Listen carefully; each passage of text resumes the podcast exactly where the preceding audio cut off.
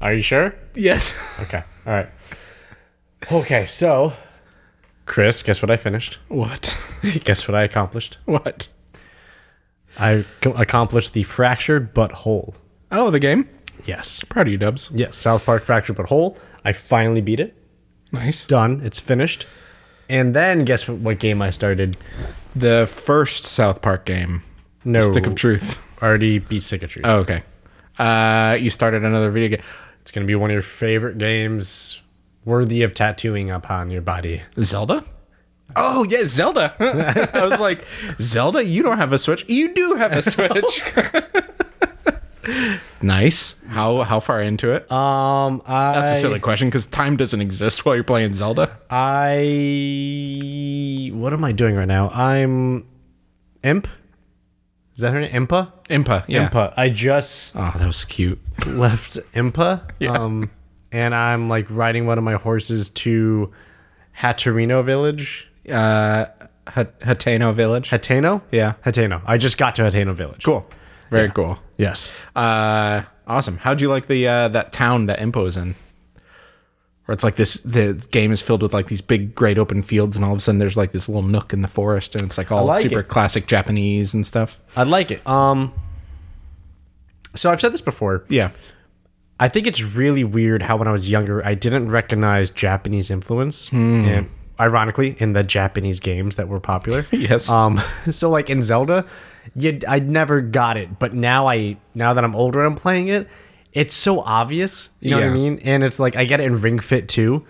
Like in Ring Yep. Fit, whenever you run into the store, the guy's like, "Oh!" Like it's just like every time. And then you go like, "I'll look at the shoes." He goes, "Oh." and then if you leave, he goes, "Oh." Like it's just, it's w- it's just this Japanese style of doing their games, and it's the same thing in Zelda, where like they'll have actual dialogue, and then it'll go to, "Ho ho ho," ho," and it'll just be like words, Yeah. and the next dialogue box, he goes, "Ho ho," and it's just That's like, Zelda, man. More dialogue, and then he goes, "Huh," and then it's just more dialogue. you've nailed that so perfectly.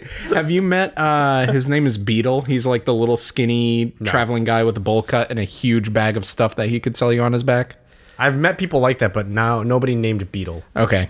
Uh, yeah, I'm pretty sure his name is always Beetle. He's in a bunch of Zelda games, and he's my favorite one because he says like little blurbs, and he always has. It's like even back on like the the GameCube when like nobody said anything, it was Yeah. just all little like those little things. Yeah. Uh, he is so obnoxious because like you'll click on an item that you want to buy, and he'll just go, "Oh, Yeah. then sometimes when you buy something and then you like exit the conversation, he goes, "Thank you." He's my favorite. That's what I mean. Yeah. Like like I never picked up on like the like the J- the Japanese style of that until Yeah. like I'm older now. But like growing up, I never picked up on that. Yeah. And it was a lot of that. Yeah. You know, like the It was just like goofiness.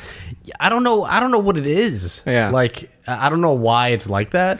Where it's it's just I, I don't know. And also the, the the dialogue. The dialogue is weird at times. Yeah. It's like they'll they'll be a, like I have a normal conversation like, "Oh, hey, this is where you board your horse." Yeah. So we'll take care of them and just let you know you can whistle, but don't go too far. You know, they can't fly, so make sure that you're close to them. The next person you talk to will be like, "Oh, I saw a beetle." it's like, "Okay." it's like, "But beetles are bu- uh, they start with B." it's like, "All right." And then it's like and then it stops and it goes to, like your dialogue option and it's like, "Well, what are you selling?" it's like, "What the fuck?" Like It's like about? Justin Roiland snuck into the writers' room of Zelda. Yeah, Um, basically. Uh, yeah. So so far, I'm a fan of. I'm a real big fan of Breath of the Wild because right now it's pulling me back in. So for the record, just like with Pokemans, Yeah. I really only played like the very first Zelda. yeah. Played a little bit of Link, like Zelda and Link on the Nintendo, like Yeah, yeah, yeah. NES. And then I switched. I haven't- I didn't play anything until Ocarina of Time. Yep. and that was it for me. Gotcha. So I didn't play any of these Majora's Mask Yeah. shit or anything else or anything. Um, so Breath of the Wild's doing something for me that um, Pokemon Shield did, Mm-hmm. which is like it it's able to stay co- like strong to its core roots Yeah. of a Zelda game. Like, hey, like your shield and your bow, and this uh, you're talking, and this is the mechanics and moving, and this is the landscape. And I can already tell. Like, I was playing it last night for just a short period of time, and there was a moment when I went, "Oh, I'm gonna get wrapped into this fucking game." Like, I can already tell because it's just. It does a great job of not being repetitive, but it is repetitive Yeah. they somehow mask it with the story and the characters and like the way that it's th- the way that it's that it's that you ingest it is so easy Mm-hmm. Yeah. it's like sushi yeah. it's like instead of having like a full like like sea bass put in front of you that you pick apart from the bones it's like they serve it to you in little sushi pieces and it's just like oh that's yummy oh that's yummy But they're Oh, giving that's you a yummy. whole sea oh bass. that's yummy yeah, Yeah. exactly oh that's yummy oh that's yummy so Yeah, it just exactly. it's, it's a perfect like flow and Yeah. perfect rhythm to it um and and so far oh my god i will say this some of the shrines the shrines went from like like oh like step on this button and then step on that button ta-da to like like maneuver the switch like like in 3d and rotate this ball through a maze that's gonna fall off a cliff and you can't really control it and you have no determination for speed or angles with this camera view and you're fucked And then after 10 seconds, uh, you light on fire. Fuck you. yeah and, like so like the shrines escalated fucking quickly Yeah. but and the thing with the shrines is they're all they're not random. So like if you find this shrine at the bottom of that mountain, that's the same shrine for everybody else. So it'll fluctuate. Like there's no real progression of here's the easy shrines, here's the medium shrines, here's the hard Oh, that ones. explains it. You could stumble across a super hard one 20 minutes into the game. that explains it i Um, there's 120 of them, by the way. think i've done eight yeah. so there we go that's good you get a special costume if you do all 120. I, I I'm excited. I mean, like I'm definitely already at the point where if a shrine gives me enough problems just getting to the end, if I see a chest, I'm like, fuck you. I'm not- I'm just Every shrine has a uh, a chest somewhere, like an Yeah. extra chest that you can get. yeah. Not all of them are great. and it sucks that like some of them like that one where you have to maneuver the switch like there's an even harder puzzle next door that you have to maneuver the switch and it's even harder Yeah. and then you get it and it's like here's a gold ore or something a gold nugget Here's a, a Bobican horn. it's like fuck. Um, right off the bat, the game was super difficult for me because I went to go one of the, to one of the shrines and it was in like the snow. yeah And I was dying. I was like, what the fuck? Like, i kept dying getting to that one I d- once I died the first time, I was like, all right, obviously there, I'm missing a key piece here, and it Yeah. Mm-hmm. took me like 20 minutes to find it, and then I was like, oh, thanks, game. Yep. Um. But yeah, I I know that you're a huge fan, and I knew you'd be happy to hear that I'm now doing it, and very happy and I think it's gonna be it's very similar vibes to Ocarina of Time, where it's like it's difficult, but it's fun. The story's good, but and it's not repetitive. Yeah. like the mechanics are great. Yep. I, I mean, there, there's some rough times, but I mean, overall, it's like it's it's so easy to realize like, oh shit, I've been playing this for two hours. Yep. You know, like oh, fuck. Yeah, Um, that's why I said time doesn't exist when you're playing Breath of the Wild. Yeah, the, it does a great job. The on the bright side, I play it portable. Yeah. So the battery gets sucked dry pretty quick. Yep. So on the bright side, I have that to give me healthy gaming times. Yeah. Like, They uh they use Breath of the Wild when they're talking about like they released that new Switch that we were going back and forth of should you buy the old one and the new one and they're like we improved the battery and for the f- when the first Switch came out they said has a lifespan of two and a half to seven hours and people are like what the fuck and they're like well it's like seven hours of like uh I f- like I forget what they it's seven hours of Tetris but like two and a half hours of Breath of the Wild because like it just can't do that shit yeah, it's a Uh, lot. It's you're powering a lot. Yeah, exactly. Um, have you been to like any of the four main regions?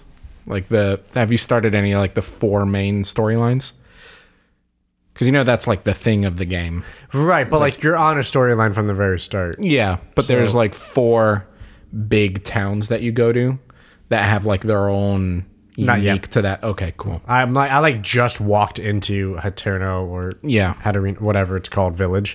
I like just walked into it. and I was like, all right, close. Yeah. Like, safe. I'm trying to think of like the order that the game goes in, and you could kind of do it in whatever order, which is what I love so much about it. Like I remember when it was first coming out, me and like all the guys from Apple were like, "Oh, what what town are you going to first? And they're like, "I'm going to the water one." I'm like, "No way, I'm going to the volcano because I bet the power you get there is super cool." Yeah. It's so cool. And that was like a thing that they didn't they haven't really done since the first Zelda game. And their whole idea with this one was to like recreate the magic that the first Zelda game in 1987 made, which was Okay. like 1980 that that Zelda game is like a kilobyte or something.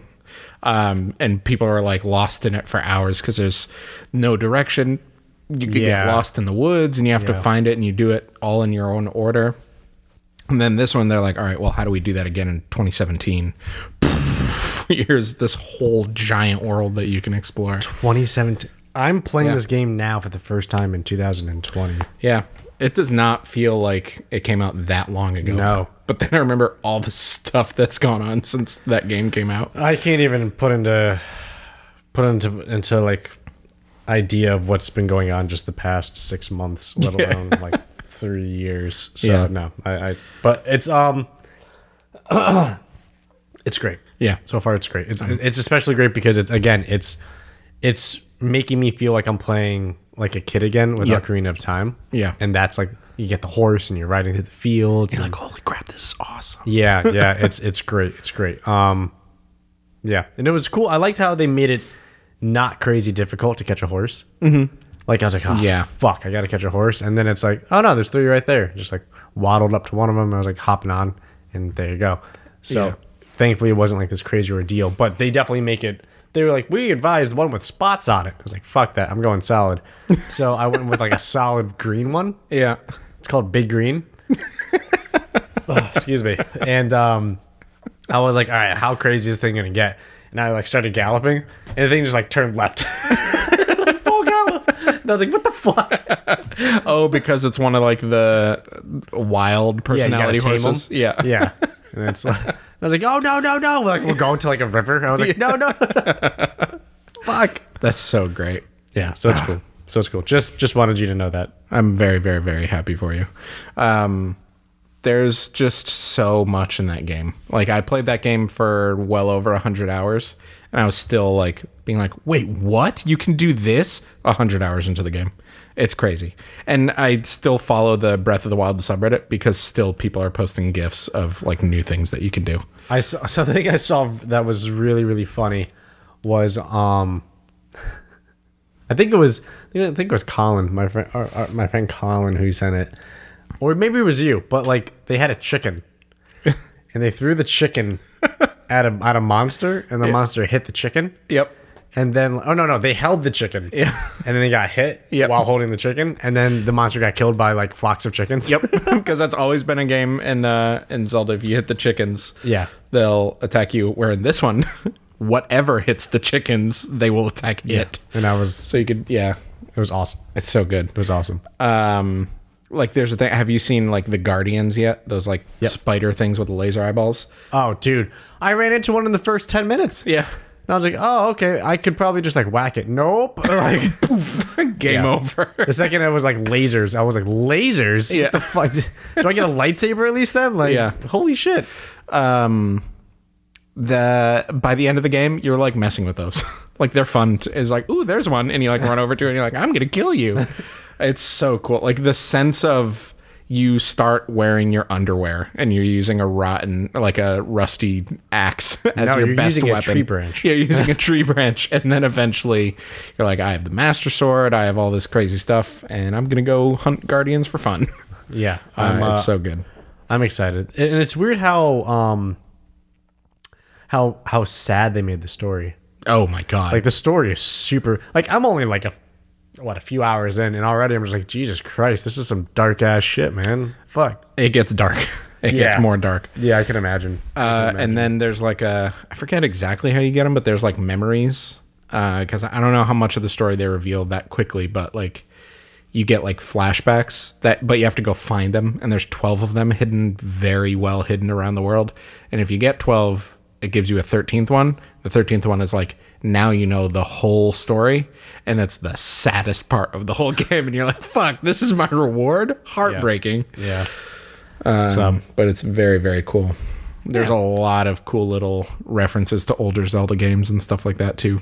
So, and that this was leading up to a question I had: Is this a continuum? Like, are all the games Um, intertwined? Like, So, as the resident Zelda fan in the room, I'll tell you definitively no.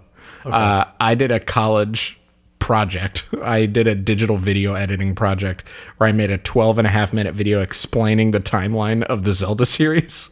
beautiful. And at the end of it, I was like, this is basically what the official. This is what Nintendo says is the timeline of the games. and I explained how they tried to link them all together.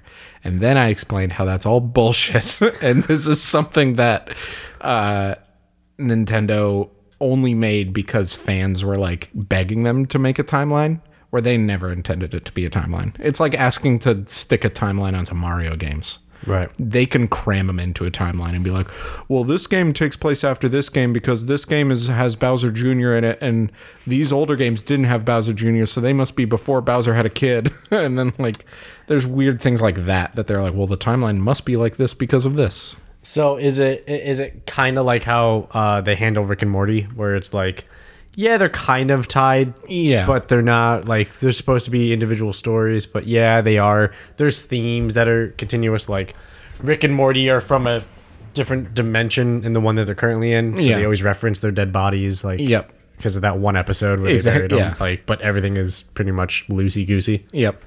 Pretty much. Um, there's a few of them where you're like, oh yeah, that takes place after that one. Um, like the first, the ones that you said you played are direct sequels. It's Zelda and then Zelda 2: The Adventure of Link, and then Majora's Mask takes place immediately after Ocarina of Time. So it's like, yeah, that makes sense.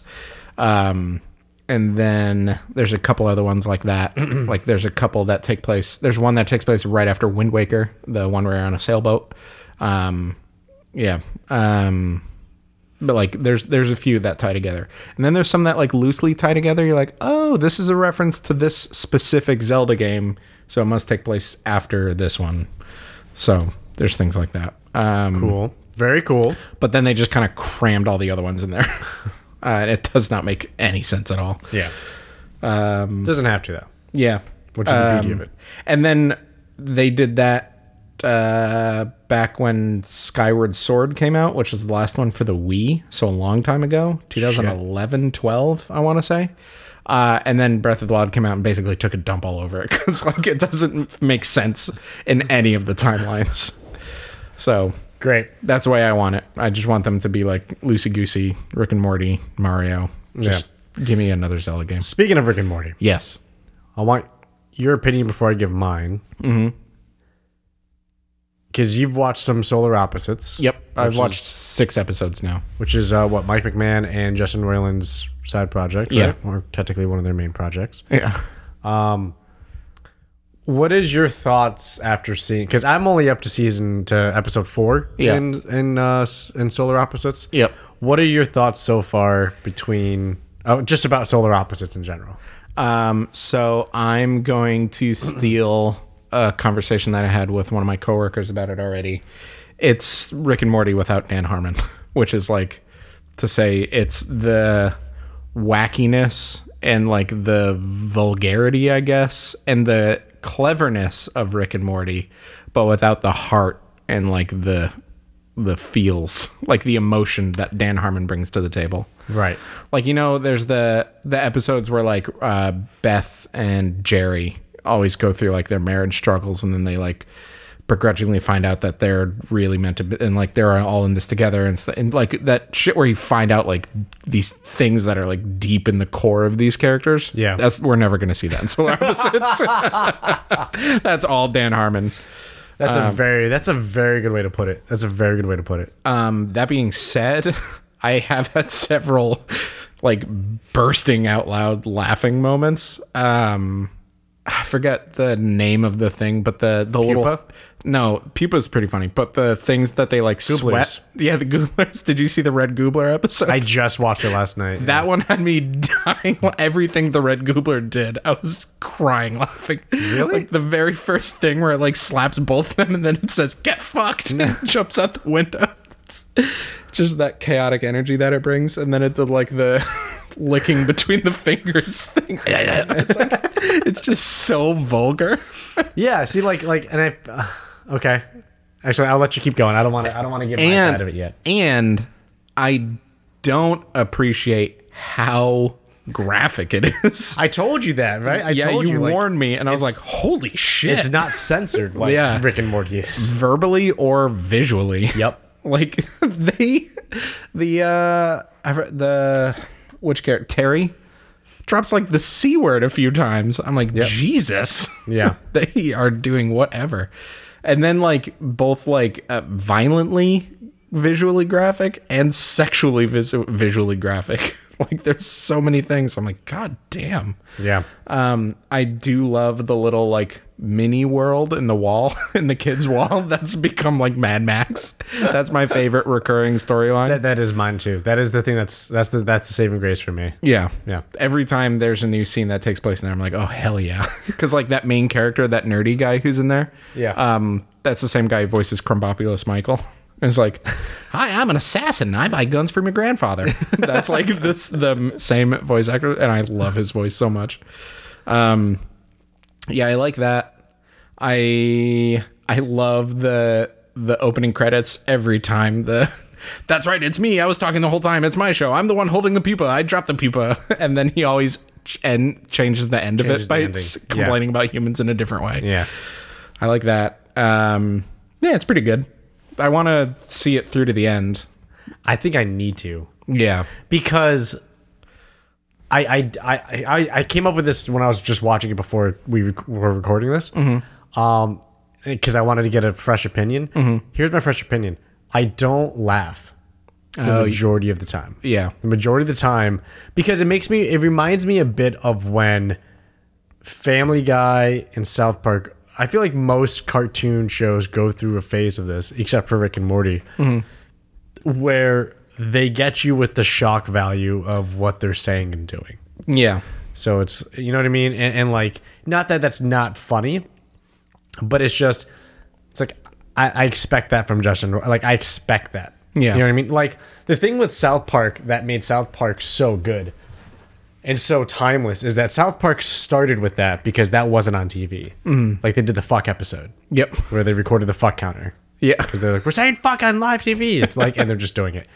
They went from that to doing like satire about like climate change and like they did like that whole story when the internet went down and like they all like it goes to like the wild, go on the Wild West. pilgrimage. yeah, pilgrimage out to oh I, th- I think there's one last modem that's working out there yeah, ex- exactly. or crab people or man bear pig like yeah, with Al or- Gore. yeah, with that- which was such an interesting thing of- Take. take on Al Gore trying On to get people cli- to believe him. Yeah, believe me, it's real about about climate change. Yeah. like there's, and it's because the writers at South Park are f- hugely talented. Yeah. Like, and I'm not saying that Justin Roiland isn't talented or the people for Solar Opposites are not talented, but they're in that stage right now. Yeah. they're in the stage of like, it would be hilarious if this thing was just like, ah, I like my pussy, like, and, like it, the character does that. Yeah. you know what I mean. Um, so so it's just I don't know. I I, I get a lot of those vibes, and it honestly it tires me. Yeah. because I'm just like, oh, okay, yeah, it's vulgar. I get it. Like, it's like, uh, I, and I always say this with horror movies. Mm-hmm. It's like you can always scare me with like silence and then loud noise and flashing lights or like like freak people out with screams and then blood like those are kind of tropes that will always be used but there's a reason why certain horror movies hold a special place Yeah. in people's uh like hearts like Oh, yeah. alien for example Yep. I hate horror movies. Yeah. I love Alien. Yeah. I love the Alien movies because they do such a good job of building the suspense, and then they do such a good job of hitting you with it. Yep. And, and it's just, it's just, it's done, it's done so well. So I feel like Solar Opposites is in this, uh, like this, this, this budding phase of like we're trying to figure out who we are by ourselves. yeah. Because you're right, like Dan Harmon's writing is pretty good. Yeah. like and like there's that attachment to the characters and the depth of the characters is missing Yeah. so for me it's just like cool. It's just like Terry, not uh, yeah, Terry, because Corvo is the Corvo's the Justin Roiland. yeah. So Terry's the other guy. Yeah. Like the things that Terry says, I'm just like, it's it's just not funny. Yeah. A lot of the, not that I don't think it's not funny subjectively, but like to me, it's not funny the way it's being delivered. It's just Yeah. like, I don't know. I, I just I just feel like it's um, I don't sense the chemistry yet between the characters between Mm. Corvo and Terry. You know what I mean? Yeah. you have like Terry who's like a, a dimwit yep. who's like looking at like jet skis. He's like, oh, it goes on the water. Like it's just like I get it, but at the same time, it's just I don't know. It's just it's not hitting the same layers of depth for comedy for me the way Rick and Morty does. Like Yeah. Rick and Morty, like Rick and Morty does a, a great job of somehow delivering. Perfect example: the last Rick and Morty episode. I haven't seen any of season whatever they're on now. Are you serious? I think I saw the Crystal in his head episode, the first episode, and maybe the second one. But you haven't seen anything of this. it got so annoying to watch on Adult Swim because every time an ad would play, it would like kick me out of the video player, and I'd have to refresh it, and I'd Oh have my to God. scrub back forward and watch the ad again. All right, let me So let me it's think back coming. then. To, it's coming to Hulu soon. Let me think to a non-spoiler uh, episode I can think of for this now. Fuck, dude. Um. Okay. Um. Come on, come on. I can think of something. I can. Think of What something. kind of an example are you trying to think of? Um. Okay. Perfect. Perfect example. Okay. Perfect example. W- w- We're gonna take a. We're gonna take a very um, mainstream episode here. Pickle Rick. The pickle. Rick- The pickle Rick episode. Right? Yeah, when when Rick is when Rick is a pickle and he's in the sewer yeah, and he traps the mouse yep, and he kills the mouse. That entire scene in the sewer when he's killing the mouse and he's arming himself and he's got like a mech warrior body yeah, while he's a pickle because of the carcasses of of the rats and he's shit talking the rats while he's killing them yeah, um the layers to that is like on the sub layer it's like wow i just can't believe how ridiculous this is this guy's uh, like there's a pickle there's an animatronic pickle that's a person that's killing things with the carcasses built with a machine built out of with carcasses like exacto knives and like yeah a but pencil like but sharpener. like but like when you go through the layers of it and it's like this guy is uh, this like like galactus gen- galactic genius and he's yes he's in a he's in the form of a pickle but like he's able to in this scene you're you're observing how he uses his smarts that got him into this bad situation to get him out of the situation and he's relying upon his intelligence and nobody else in the situation just like they've been building that character for the entire fucking time that he never really quote unquote needed people even though he always needed emotional support Yes. of his family, which is what the episode is about, which is being spoken about by the therapist. And like the layers to that one scene, and Yeah. then he's talking and shit talking the rat, and he's breaking down like the hierarchy of like the the cultural image of like this is why you don't get respect, and this is why you you don't even like. That's a super deep layered scene. That's ridiculous because you're just watching rats get killed by a guy who's a pickle yeah, which is like it's it's the to me on the surface level it's the very same crude style humor of like this like the goobler like Yeah. well you know what i mean like just running off and like like stabbing people Yeah. it's just it's on the surface level it's very easy to see that Yep. Wow, with Rick and Morty though, in that scene, because of the character and the depth, and we know the relationship of that character with the other other characters in the show that are that are going through kind of like this paradox of the situation with a therapist while he's going through that, and not with the therapist, but with a rat that he's killing, like the Yeah. king rat, and he's talking and shit talking and like boasting about himself to Yeah. kind of intellectually build himself up and emotionally protect himself. Like these layers are there.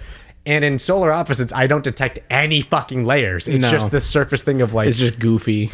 it's just goof. That's why to me the little like like the the micro the, the micro ecosystem of Yeah. the shrunk people that they have in the wall, like the Yeah, the wall, the wall, the, mini people. They, in they the call wall. it the wall. Yeah, in the wall is so compelling, and that's the thing I like the most because that has layers. Yeah. You had humans that pissed off the aliens that got shrunk down, and now they're forming their own like gang society Yeah. ecosystem. Like, it's like we, we must move. It's like why? What is this? Like the gum gum gang is gonna be here by nightfall. Why are they called the Gum Gum Bandits? they love gum. Yeah, exactly. like, like there's it, it's Yeah. it's much more uh, uh, layered comedy compared to just like the surface level of like oh he said the c word and like oh he's he's stuttering while he yells like you know what i mean i don't know i just feel like there's more depth to it and yes i'm biased because a i love rick and morty but b there's I don't know, four fucking seasons of depth there. Yeah, exactly. So that's why I want to see this season of Solar Opposites to the end. yeah. Um, because I'm not attached to anybody. I don't care about anybody. If anything, I'm also annoyed by the pupa Why is that? because they don't give any depth to what it's doing. Yeah. Like it just runs off, and like it's just it's just random. Like it goes off in the episode. It Yep. grabs this dude's legs, leg, and then it uses it to kick a candy machine. Yeah. Like, okay, like it's I- just like an extra dumb little thing. that's what I'm saying. Like I want depth to it. Like I Yeah. want like like they say that everybody left the planet with the pupa. Like eventually they will have to explain that, right? Like it's not like Rick and Morty where it's just we have these two people, we have Rick and we have Morty, and that's it. And they go on crazy wacky shit. Like what was the what was they weren't called the Avengers. What were they called? Yeah, yeah, yeah. The oh my gosh. Yeah, the one where Rick does Saw, The Rick does saw against like the idea of the, ba- the Adventures. They're basically the, the like- Guardians of the Galaxy. Yeah, yeah, like like that's such good, well done comedy, and it's layered with the relationship that Rick has to Morty about how Morty's perception of these people is is completely wrong because Rick's perception is that no, they're flawed, they're fucked. You're seeing them in a spotlight on a podium. Yeah. that's that's how they want to be portrayed and perceived, but that's not the truth. Yep. and it, and it cu- cu- uh, accumulates in the end where it's you know like like. You two been awfully close together. Like they're Yeah. shooting hoops with like the ant person and Yeah. Galactica or whatever. yeah. Like, and then t- like Rick to prove to Morty that no, your heroes are fake.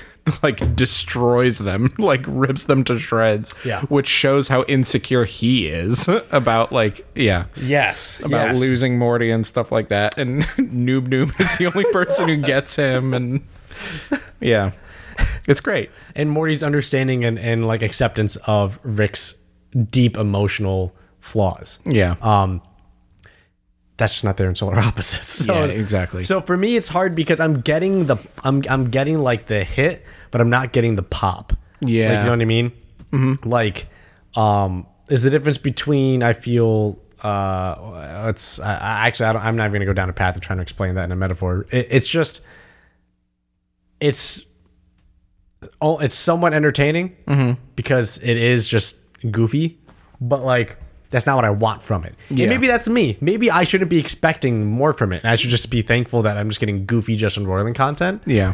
in the in the field of like I was saying earlier on the last episode, I think I said how it's just like unfiltered. Yeah. It's just pure. It's, yeah, it's Rick and Morty without Dan Harmon in two ways. There's not that layers and the depth and the heart, but there's also no reeling in Justin Roiland, which Dan Harmon has said. He was like, on Community, I was the showrunner and I had a team of writers to reel me in. And on this show, I'm reeling in Justin Roiland. yeah. Um, and it's- then like if you look at Justin Roiland's other stuff, like he did uh it wasn't accounting. Yeah, accounting VR. Uh, which Yeah, is like yeah, a yeah. VR game that he made, and then he made Trover Saves the Universe, and then he did a couple other video gamey type things. They're just off the walls. They're just stupid, um, and like he brings that wacky weirdness that's sometimes hilarious, but that like rewatchability and that reason that it like sticks with you, and the reason it's so good, I think, is Dan Harmon right. which I've also been rewatching a little bit of Community, and boy, do I forget like why Dan Harmon is so good. Yeah. and as flawed as a person as he is personally, he makes some damn good TV.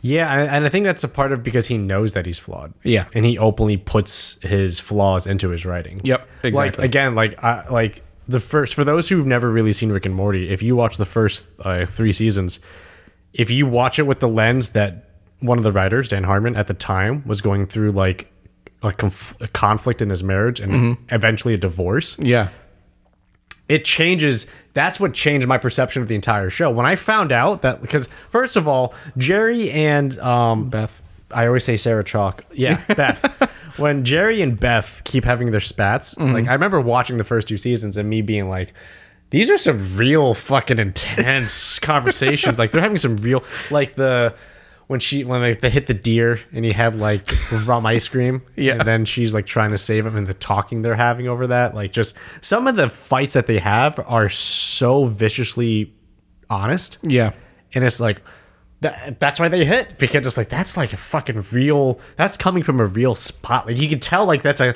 that's an actual conflict that can occur. Yeah. So it's like fuck. And then I found out like after I've watched the first two seasons, oh yeah, Dan Harmon's going through a divorce. Yeah, I'm like that that oh, was- was shit. That was Dan Harmon's divorce you were watching. yeah, yeah, yeah. And and it's it's it's exceptionally sad when if you watch the credits when it goes through his uh his production like cutscene at the end. Yep. It goes if you watch from se- if you're listening people watch from the end of the credits from season 1 to now. Yeah. You see him with his wife. Yep. Him alone Yeah. for a season.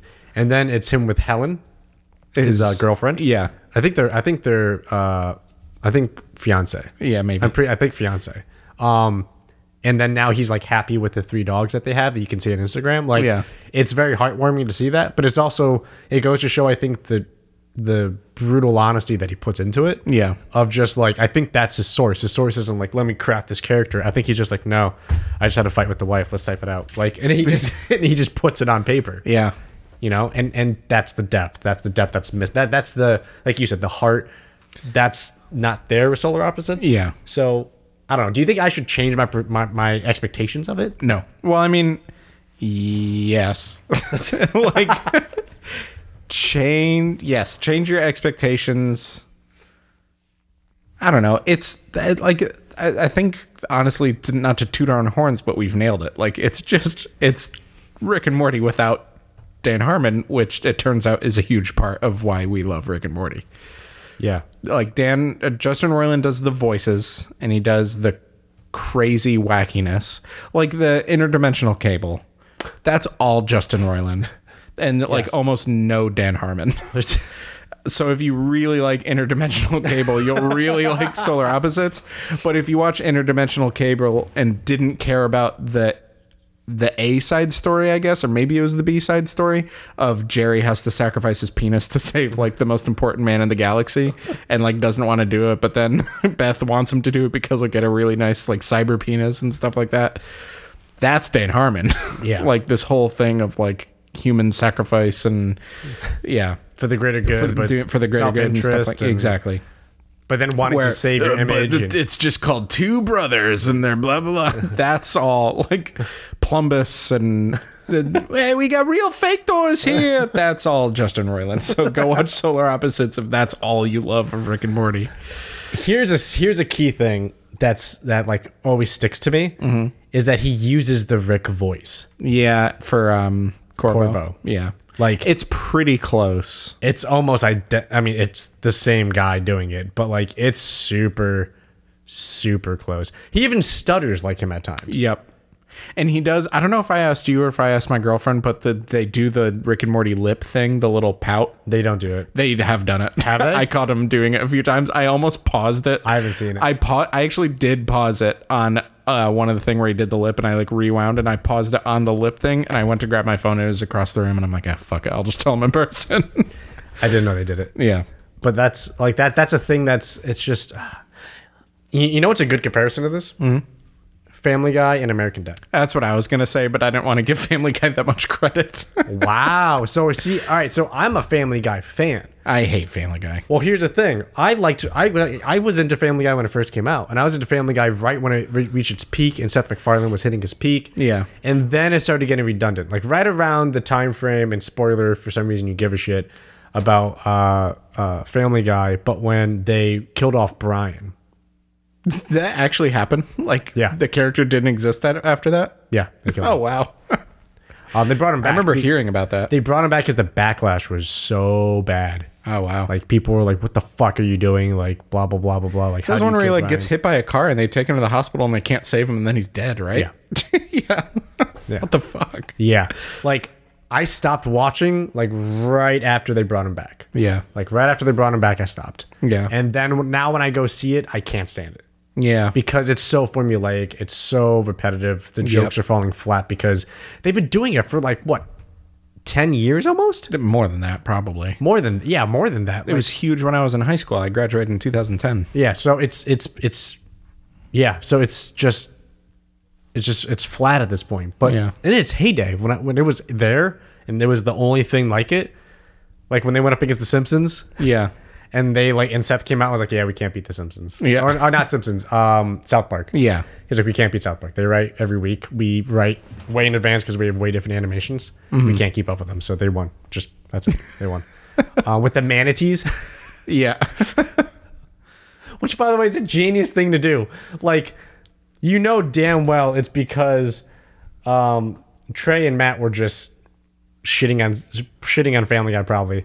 And somebody probably just said, "You know what you did? They did. They just have like three buckets. They have a noun, a verb, and they have this, and they just pull them out. It's like you can throw them in a fucking tank on manatees." And somebody, and then one of them laughed and was like, "Dude, We're drawing that. we're drawing that. We're drawing that. I have a great idea. We're doing. We're doing a war. We're gonna go to war. We got them. This is gonna be hilarious." Yeah.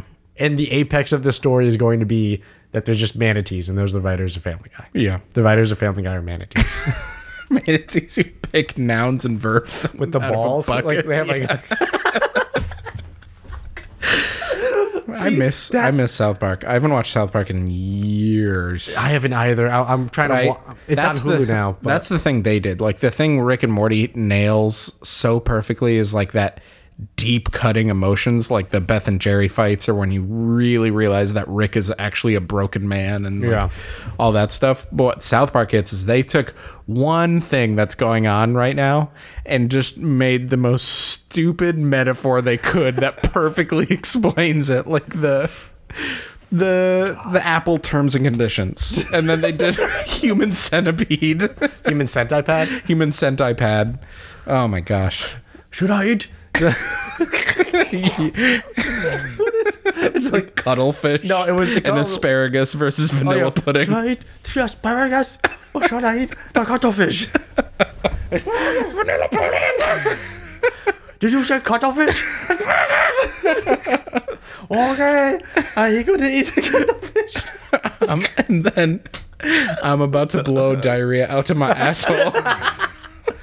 Hang on, Kyle. I believe in you.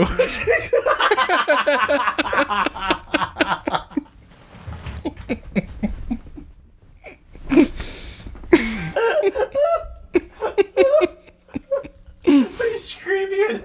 yeah, I believe in you.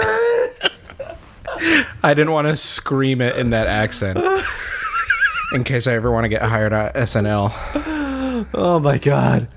See, like that's Oh man, they're right like like the Anyways, back to the point. Back to the fucking point. Family Guy had the same style where they had a very good formula, but they had they had depth of characters to a degree. Yeah. Peter was this fucking goofball. Yeah. Right? But you have Lois who puts up with them, but then you had Meg, Brian, Chris, and Stewie. And Mm-hmm. and they were the real characters. And then they went down like dark, serious stories with like Joe and how he's how he lost like the ability to walk. Yeah. And they go down Quagmire's past and like why he's a sexual deviant. And they go t- like they go through all these things. Yeah. Um, Oh yeah, they had the Cleveland show too. yep. They had two spin-offs of uh They had two spin-offs of Well, it. American Dad wasn't a spin-off, was it?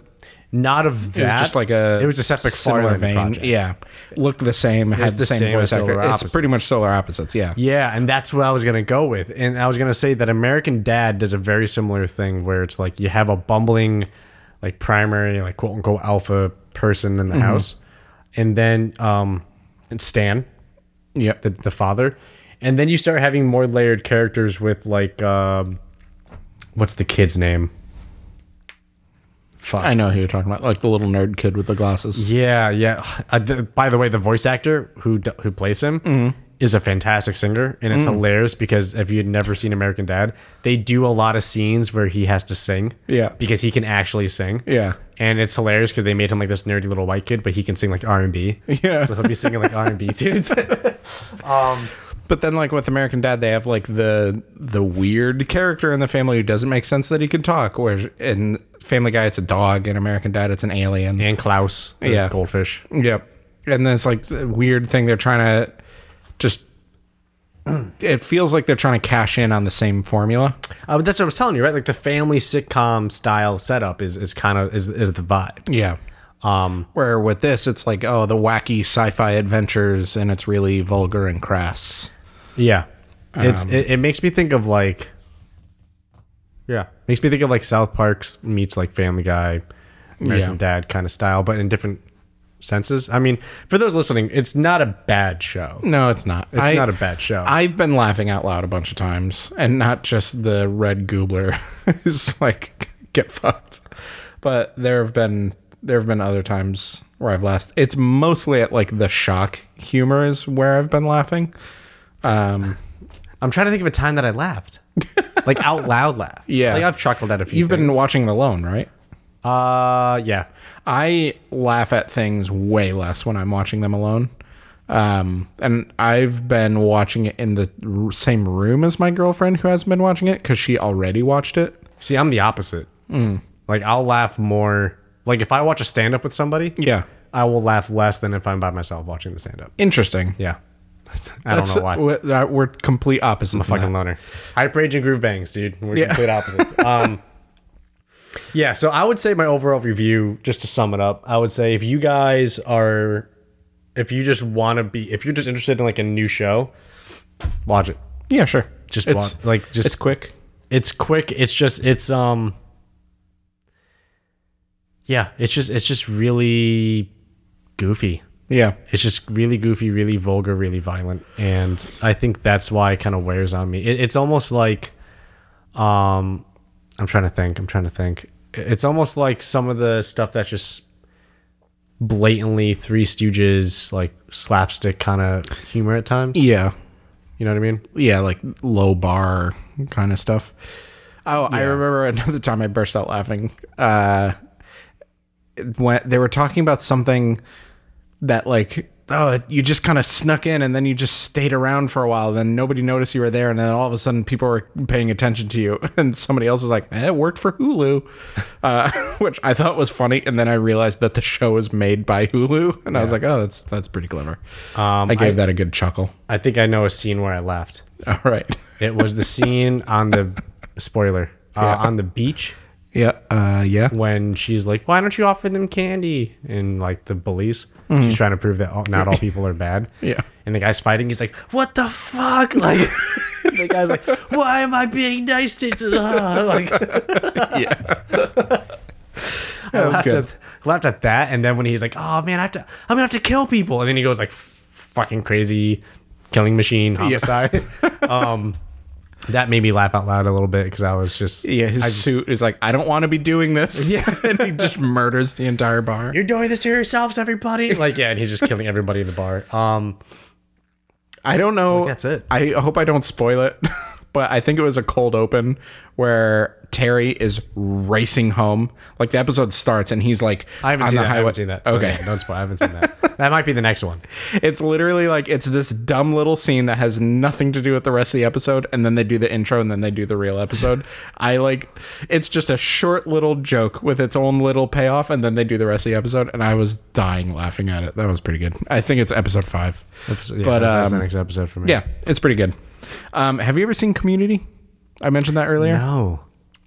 I rewatched a couple episodes. I just went through and watched some of my favorite episodes because my girlfriend is about to play D and D for the first time with some of her friends uh, digitally, and she needed help like creating her character. And there's like a lot of rules that go into that. So I was like, I can help you. I'm a huge D and D nerd, and we put on the D and D episode of Community in the background because Dan Harmon loves playing D and D, so he wrote a whole episode about D and D, which is one of the best episodes of the show because of like that deep like Rick and Morty esque like character development that you really weren't expecting in a dumb episode about D and D. Uh, And then I decided to watch some of the other best episodes, and I was like crying laughing at some of them.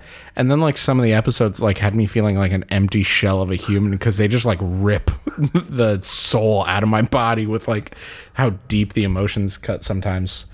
Um, yeah, that show's really good, and it's on Netflix now. Community.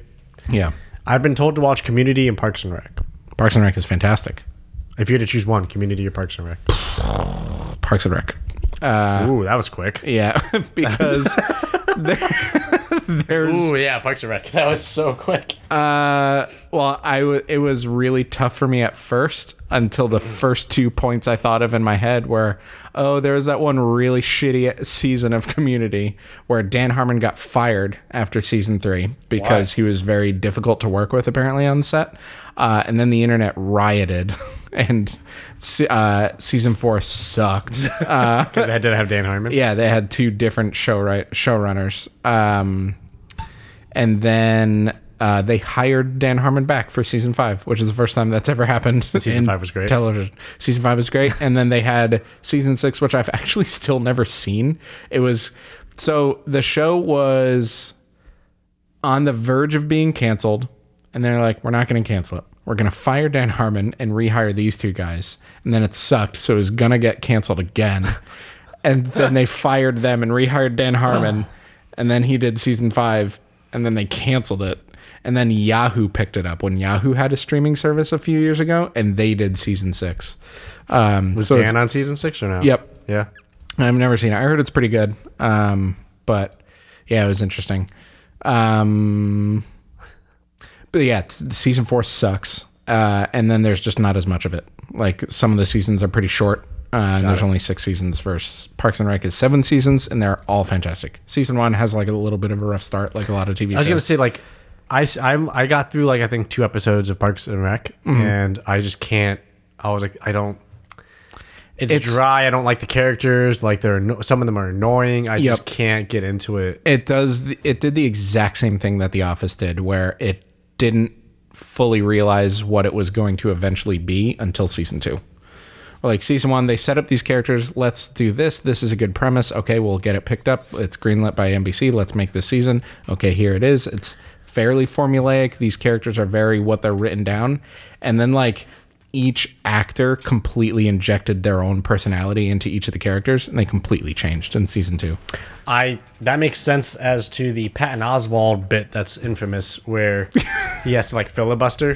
so he just filibusters for like 11 minutes Yeah, about what and he I- wants Star Wars Episode and, I- 7 to and I be. guess it was just like they told him to just do it. Like, Yeah. Just like make shit up. And He was Yep. like, easy. And he just like went into an actual like issue he has with Star Wars. And like did you see that uncut take that he Yeah. did? It's amazing. and everybody's trying to hold it in so bad. Yeah. So bad. Um, I saw I, I so I, I saw a funny thing. I'd never seen the episode, but Mm-hmm. I saw the interview with um, Graham uh, Norton. oh yeah. and it was uh, Chris Pratt, and they were asking him about Parks and Rec, Yeah. and he was like, well, "Okay, well, here's a funny story." And uh, what's her name, Leslie? Leslie Nope. Leslie Nope, and he was like, "I'm supposed to. My character is supposed to be like naked." and like and, like surprise her and like we kept doing it and leslie kept coming out and be like oh and, like just having this reaction and i just i just didn't think she, she was being authentic enough so i thought i'm just gonna actually go naked on this next shot so i did it and i was just like completely naked and i just did it and that take when she was like oh yeah that was the take they used it was perfect and uh, graham was like you you could just make that choice on set and he was like funny story i got a very serious letter about doing nude nudity scenes Yeah. uh, sent to me and that was a big no-no legally yeah, like like they almost got fined a ton of money for that thing that he did. Cuz he had like that tan colored Yeah. like G-string on where Yeah, it's yeah, supposed to yeah. look they could easily edit it and just blur it and it looks like he's actually naked, but he actually and in the shot they used, he's not only naked but he's like squatting. so like bits are probably hanging. and she was like, "Oh." oh, and I like the scene. Uh, I think you mentioned it to me how like when he got in shape for Guardians. Yeah. and he addresses it with just like one line, like, "Yeah, I just I just stopped drinking beer." Yeah. it's like you lost forty five pounds just not drinking. beer." And he's like, yeah. And he's like, how much beer were you drinking? And Andy, because he's a dude, is like, a lot probably. That's it. And then they move on. And just move on, and they address it that way. Chris Pratt is like a reason to watch that show. That he's one of my favorite characters of all time. Uh, Andy, the character he plays, I've been told it's just Oh, so Chris good. Pratt being Chris Pratt. it pretty much is. It's raw, unedited Chris Pratt. Because that's they realized in season one he's a douchebag. He's like a he's like the bad guy of the show. Yeah. And then like this guy's really funny. Like, can we just let him be him? And he just became a goofball. Uh, and the character completely changed. And he every season he just gets goofier and goofier. It's so funny. Yeah. So there's like there's gems that I always see from Parks and Rec like that that make me want to watch it, but it's just I don't know. Like I I I, I go back to watch because I want to do it chronologically.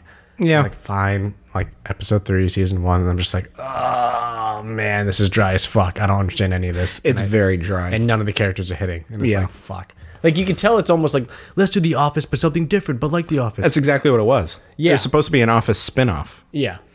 And just you can tell and it just not doesn't hit for like for me so far. Yep. At least two episodes. Yeah. So it's just like, oh man, I don't I, everybody loves this shit, but like uh, Honestly, just all you need to know is episode one from season one, where it's this nurse Anne wants to fill in this pit next to her yard because her boyfriend fell in it and broke both his legs. And then you could just start with ep- season two, episode one. like that's really because no progress gets made on it in season one. That's the whole thing. Like the whole show is about this pit that'll never get filled because the gears of government move so slowly. and there's so many hoops that Leslie needs to jump through, but then it evolves and it becomes so much more. But it- it's right now it's about the pit and you could just cut to season 2. Season 2 is when they realize like, oh, Nick Offerman, that guy who's like the funny character who's he's the government boss who hates the government and that was his whole character essentially. Like he's a incredible woodwick woodworker and he plays saxophone really well. Like let's write that into a character. And Chris Pratt is like really goofy and funny and he could do a bunch of wacky stuff. Let's write that into his character. Uh, Aziz Ansari is like has like this baller lifestyle. Let's write that into like his dead end job kind of person. Um, yeah, it's then it gets its own style. exactly to The Office. They all like, yeah, each of their characters like veer off to the right um, and like become the characters that they eventually. And every time I go back and rewatch season one, because season one is good once you like know the show. Or The Office season one is like so hard to watch because it's so aged and dry and like gray. Uh, or like It is very it is very much that, yeah. um, where Parks and Rec is, you could still go back and watch it and have a good time, but the characters are so different. Like they're What was- they're ten percent of the characters. What is that? I forget the Mindy um Mindy Kaling, and what's his name? Ryan uh, B.J. Novak, who plays Ryan Howard. Yeah. Yeah, Yeah. And I forget what it is. I think it's the end of season one or it's the beginning of season two when she like fakes being pregnant. yes, that was to me like that was the hook yeah. of the show to me was like when that when that scene happened she goes it's a date like that shit that's what it like got me that's when i was like what the she fuck fakes being pregnant to get a date with this douchebag that she somehow loves. yeah and and, like yeah exactly and that was like the hook for me to make me be like what the fuck is this show like Yeah. and that's when i started watching it further and that's Yeah. when like you fall in, you fall in love with all the characters and of course pam and jim and like all that stuff um It's so good.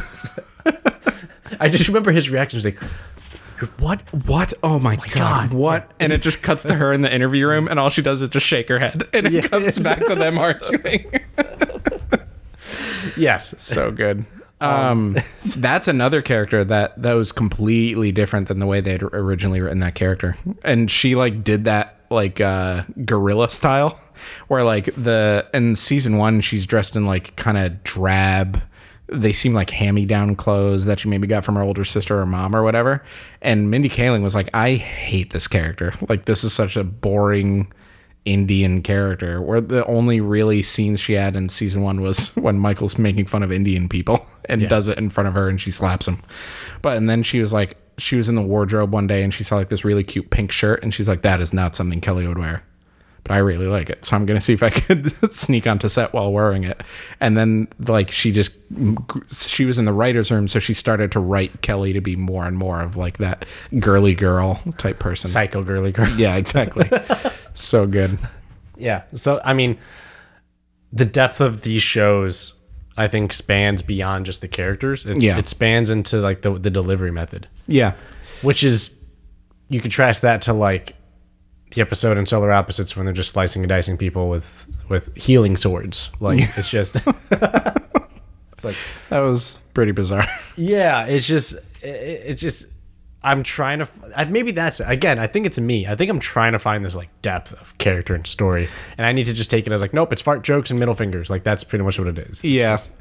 And I don't want to like brag, but I knew that's what it was going to be going into it because I love Dan Harmon. uh, like all the things he's done. I've seen all of Community. He did like a D and D show called Harmon, Harmon Quest, Quest, and Harmon yeah. Quest is great. And I've listened to like his uh, podcast Harmontown and stuff like that, so I get him really well. And was like, oh, Solar Opposites, a new Justin Roiland show. Dan Harmon isn't in it, and I've seen other things that Justin Roiland did without Dan Harmon. And he, you've seen Doc and Marty, right? Yeah.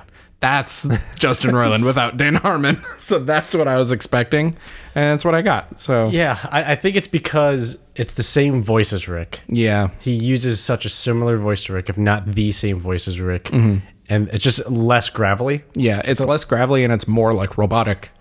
Yeah, exactly. It's more robotic, less gravelly, but it's similar dynamic. It's a family suburbia set, like outer space, goofy, weird alien stuff. And like because of those similarities, I I think I was just gravitating towards like, oh, this is this is going to be kind of similar. You Yeah. know what I mean? And it just wasn't. Yeah. So not that it's a bad thing, but just I think I need to reset my expectations on it Yeah. and just take it for what it is. Um, but yeah, but yeah. Speaking Next of Hulu, I need to watch more South Park. Yeah. Is it on Hulu? I'm pretty sure it's on Hulu. I think it is. Yeah. Yeah, Neat. which is amazing because that's I need to get back into it Yeah. because they had a they had a similar similar lull where it just wasn't hitting Yeah. and then it started hitting.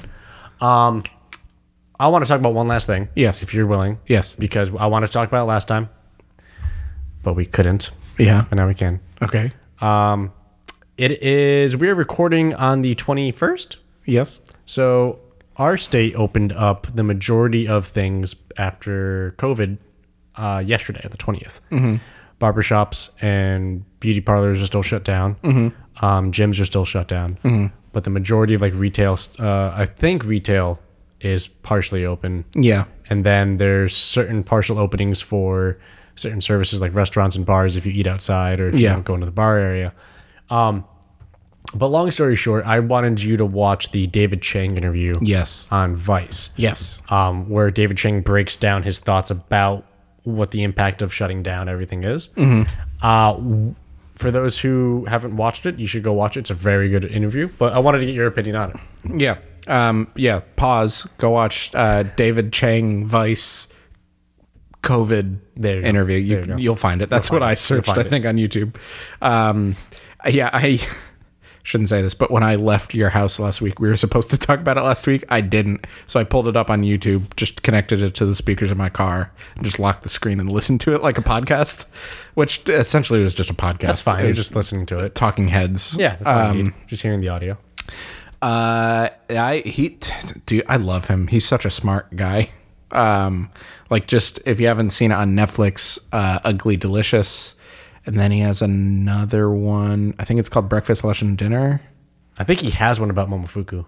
Yeah, like specifically about Momofuku, which is Um, his Michelin star restaurant that he first opened. he's such an interesting guy, and like he's he just says it like it is.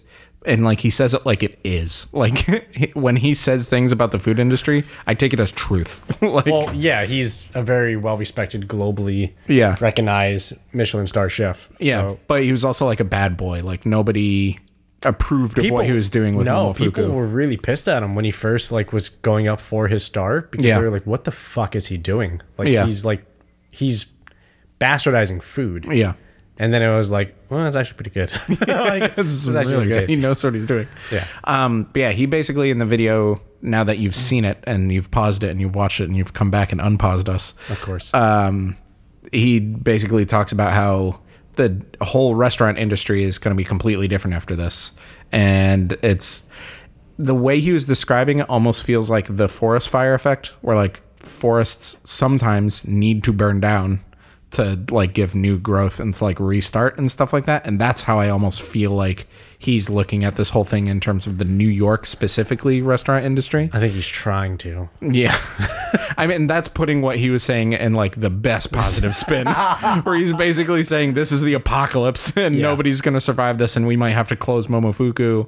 um, and all this stuff. And th- a th- point that he made that I think was really interesting was that closing all these restaurants doesn't just hurt the restaurants; it hurts like the guys who make do the pottery that they get the dishes from, and the florists that they order like hundreds of thousands of flowers from a week and stuff like that, and all Supply the chains, delivery drivers, farmers. all yeah all the, manufacturing the plants. fresh produce that they get that they don't just get from like a big factory that makes produce like those guys are suffering whereas like the stupid farms who sell their lettuce to taco bell is doing just fine yeah. um, and then the the point that really got me was Chipotle announced that they have enough money to make it through this through summer.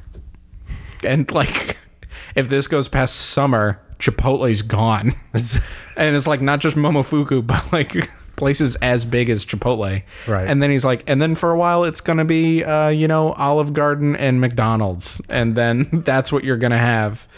Uh, Possibly. or no, they said like uh, McDonald's and Taco Bell's McDonald's and Taco Bell's. Yeah. and then something new will come from it. And then the the girl who was on it, or sh- I forget what restaurant she owns, they said they had to lay off 500 employees or something like that. Ugh. From like this one apparently massive restaurant in New York City.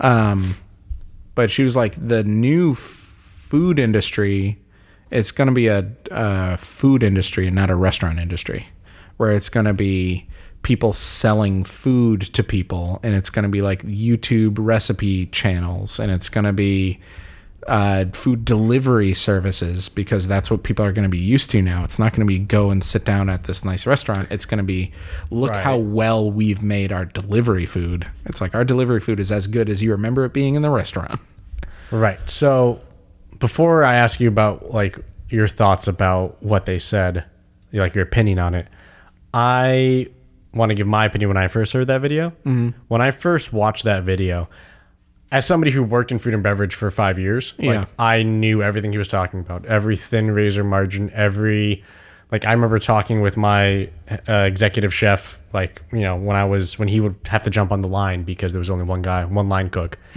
and I would look in his office and I would see the papers that he had stacked around and binders going from the floor to his to like above the lamp on his desk, yeah like lining the fucking walls of his little office Yeah.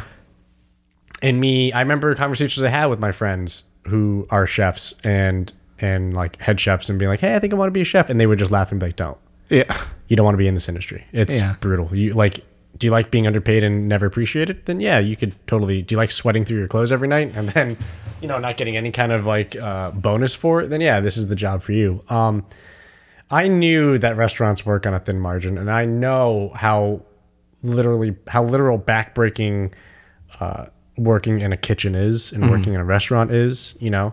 Um, yeah, I've gone through enough shoes and shirts and especially the white button downs that will, you can't get those stains out and those pants that are just permanently ruined and the shoes you just walk through the soles. Like I, Yep. I know it. I have, I still, I probably still have those in the closet somewhere.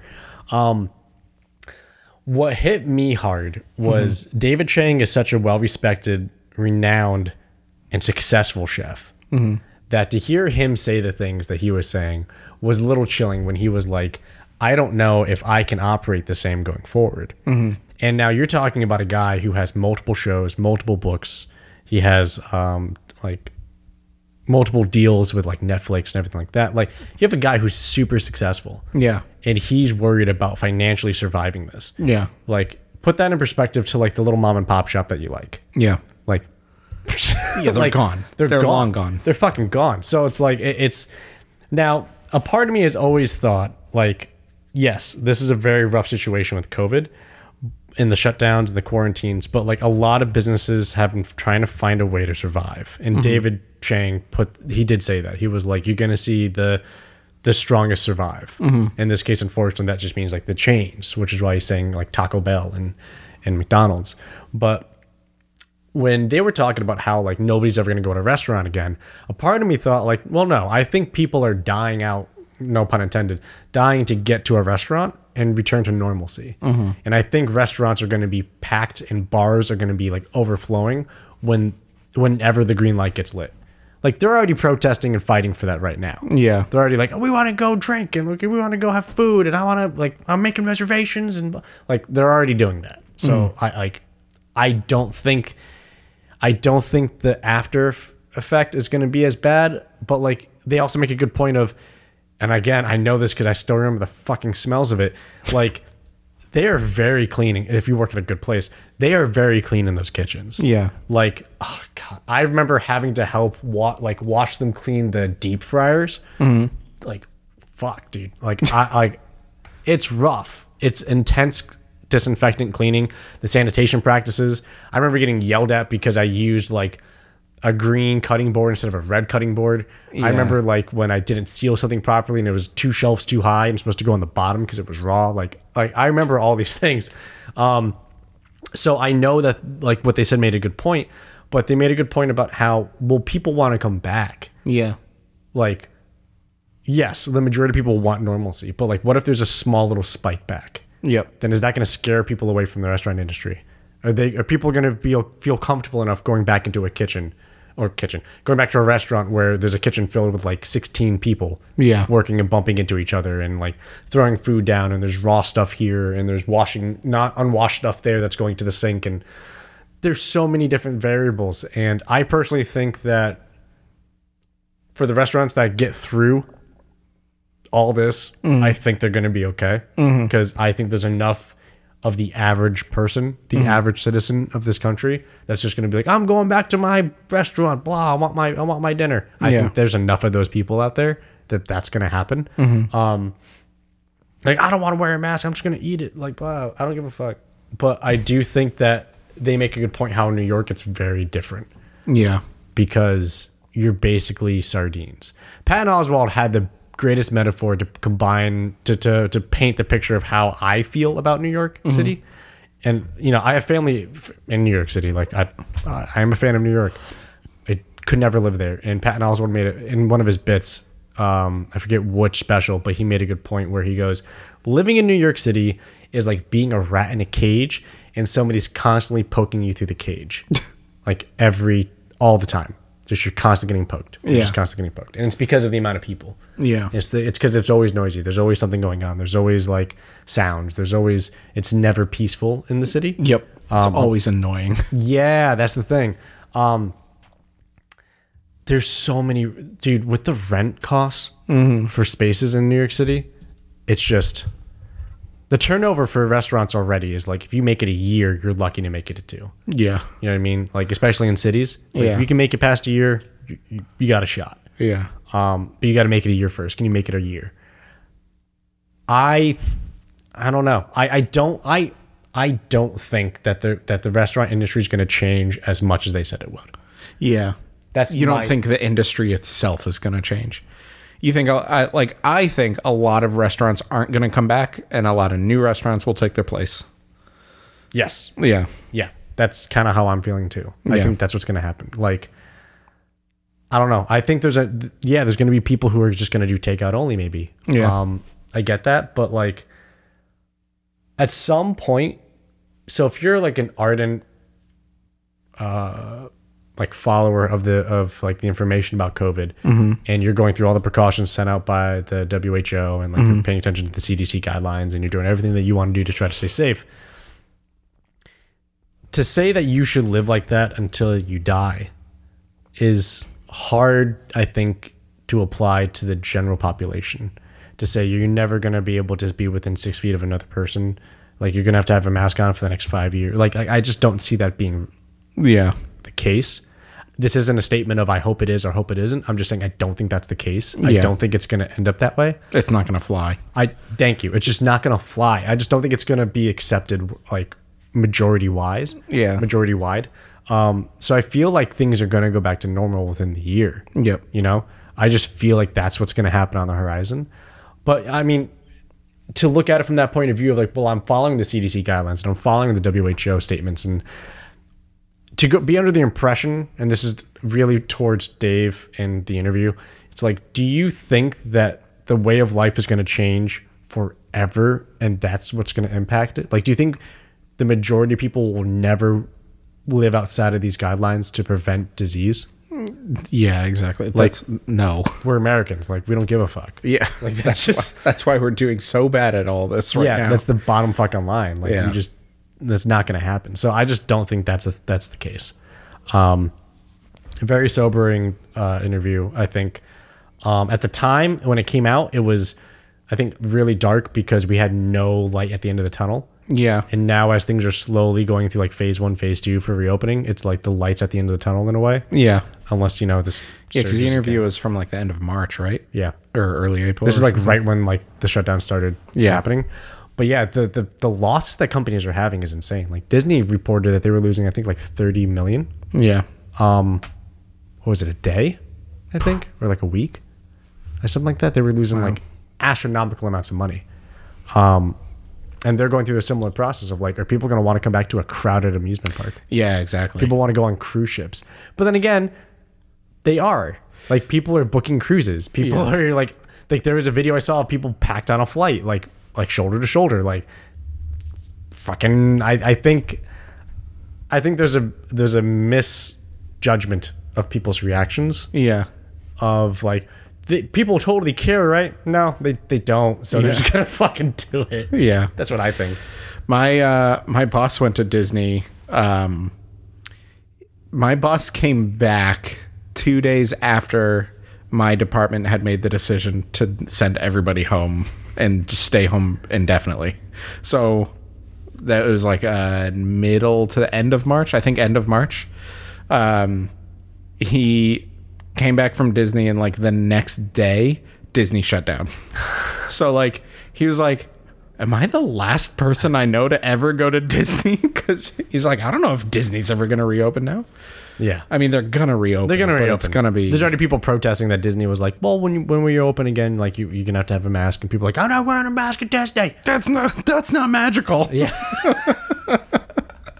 exactly. So, I don't know. I, I again, everybody, if you're listening, please watch the interview on Vice with David Chang. Yeah. And I forget her name because she's in a different restaurant, but Yeah, I've never heard of her. But I have. she she made a lot of really good points too. No, I have, but I just I, David Chang is such a pop uh, a mainstream figure, so it's Yeah. easier just to to gravitate to. But Cool.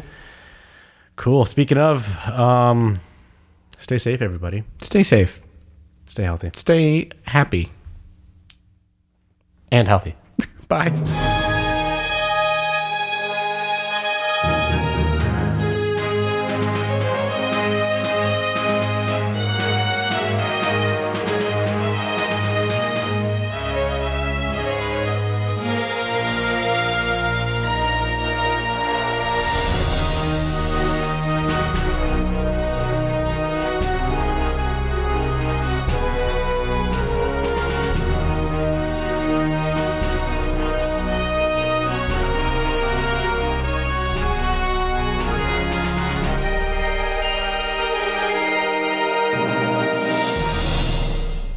Try with the sound check. Are we doing the sound check now? check. Tell me when you start the sound check. I've- It's been running for. sound check. Sound check. I was gonna sing a song today for the sound check, but I completely forgot what song it was. Sing a song. No, it was like a song, a specific song that I wanted. to Song or psalm? Like you're gonna say like a Bible. I was gonna sing a Bible verse, a psalm, a psalm. psalm.